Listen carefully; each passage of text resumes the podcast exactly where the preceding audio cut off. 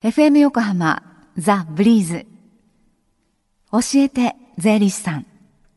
ポッドキャスティング。11時25分になりました。火曜日のこの時間は私たちの生活から切っても切り離せない税金についてアドバイスをいただきます。スタジオには東京地方税理士会の斉藤恵子さんです。よろしくお願いします。先週発表のあった今年の漢字、はい、なんと税という字なんですよね。消費税が8%に上がったことや、まあ、10%に、ね、さらに上げるのかどうかという議論と税金の使い方を決める議員の政治と金の問題が話題になることが多かったと、まあ、そうしたことが理由のようですけれども斉藤さん税理士さんの間ではこれどんな反応がありましたか？そうですね、まあ、実際あの私の周りではあの意外だったというような反応が多かったように思います。はい、まあ、あのただあの政治といえばあの総選挙も終わってあのこれからあの税制改正の行方にも注目していきたいところだと思います。であの今年年末の30日の放送ではあの、はい、えー、2014年の税金のニュースのおさらいをする予定なんですけれども、はい、まあ、もし間に合えば税制改正にも触れていかれたらいいなと思っています。はい、で今日は教えて税理士さんの無料電話相談会が行われてるんですよね。はい、えー、毎月第3火曜日に、えー、税に関する電話相談会を実施しております。はい、えー、10時からスタートしていて、この後お昼12時まで受け付けております。日頃疑問に感じている税のこと、お気軽にお問い合わせください。はい、えー、教えて税理士さんに出演した、えー、税理士や、えー、今後出演予定の税理士が回答いたします。はい、ではその電話番号をお伝えします。零四五三一五三五一三零四五三一五三五一三です。えー、さて今週のテーマは何でしょうか？はい、はい、あの会社員の方などがあの所得税の還付を受けるためにする申告、これをあの還付申告というんですが、この還付申告は年明け1月からもう提出ができるんですね。で、そこで今日はあの還付申告の中でも電話相談会などであの相談を受けることが多い医療費控除についてお話ししたいと思います。はい。ではまず改めて医療費控除とはというところから教えてください。はい。えー、自分やですね自分と生計を一つにする親族の医療費を支払った場合にですね、はい、申告をすることによって所得税や住民税を少なくすることができるという制度です。はい、10万円か、えー、総所得金額が、えー、200万円以下の場合は総所得金額の5%が足切り金額になります。で、はい、えー、医療費控除の上限は200万円になります。はい。1年でかかった医療費が10万円か総所得の5%のいずれか少ない金額を、ね、超える場合医療費、えー、の控除の対象となるのが200万円を上限に対象となる。はい、はい、で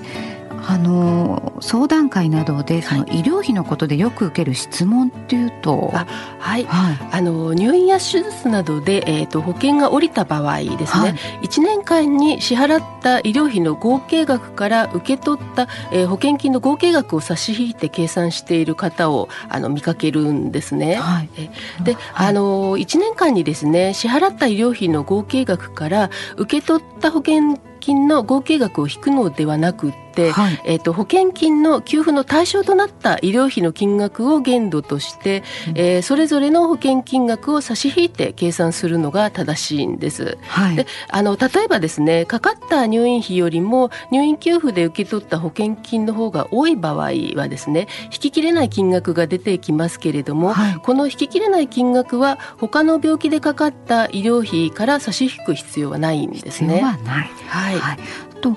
他によく見かけるその間違いっていうのはありますか？はい。あの保険金だけではなくて出産育児一時金ですとか高額療養費などの支給を受けた場合も医療費から差し引く必要があるんですけれども、はい、これを差し引いていなかったりとかですね、まあ、保険がまあ降りているだろうと思われるような場合でも入院費など医療費だけを計上して、えー、保険金を差し引いていないというような例もあります。うん、で今高額療養費っていうねあの言葉が出てきましたけれども、はい、これは医療費控除とはた別なんですか、ね、はい、あの高額療養費制度というのはあの社会保険制度の一つなんですね、はい、その月に支払った医療費が一定額を超えた場合はその超えた金額が支給されるという制度です、はい、で一定額というのは所得金額によって異なるんですけれども、はい、高額療養費の対象になるのはあの保険適用分の医療費のみなんですね、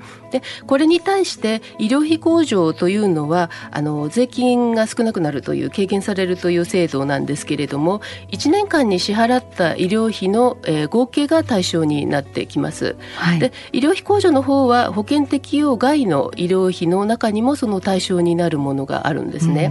でこの2つの制度はあの併用できますので、はい、あの高額療養費の支給を受けてもなおですねご自分で負担した医療費の金額が足切り金額を超えていれば医療費控除も受けることができますので、はい、まあ、医療費控除をするときはあの領収書の提示や提出が必要になりますので、はい、高額療養費の請求の時にですねその旨を窓口に伝えて、まあ、領収書を手元にあの戻してもらうようにされるといいと思います。はいでその一口に医療費と言いましてもじゃ控除の対象になるものならないものとありますよね。で医療費控除受けられるのかしらって気になる方はの今日今行われている電話相談会で税理士さんに相談されてはいかがでしょうか？はい、あの医療費控除、えー、受けられるのに申告してないという方も結構多いと思いますので、まあ、ぜひ一度税理士に相談してみてください。はい、ではこの後12時までつながる電話相談会の番号もう一度ご案内しますね。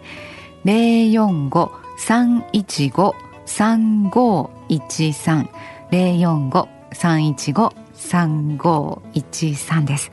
でこの後斉藤さんもそのお電話を取られるということなんですね、はい、会場に、はい、よろしくお願いします、はい、教えて税理士さん今日は医療費控除について教えていただきました。斉藤さんでした。ありがとうございました。ありがとうございました。Deep inside your ears still lingers on fading sound of footsteps so clear to hear whenever I find you with empty beer bottles in your hand. I see someone four years old staring back at me. Once you told me you don't know who you are, there are pieces of you lost somewhere along the way. You've been searching hopelessly in a wrong place. Cause they have always been with you from the very start. So many years you haven't been yourself.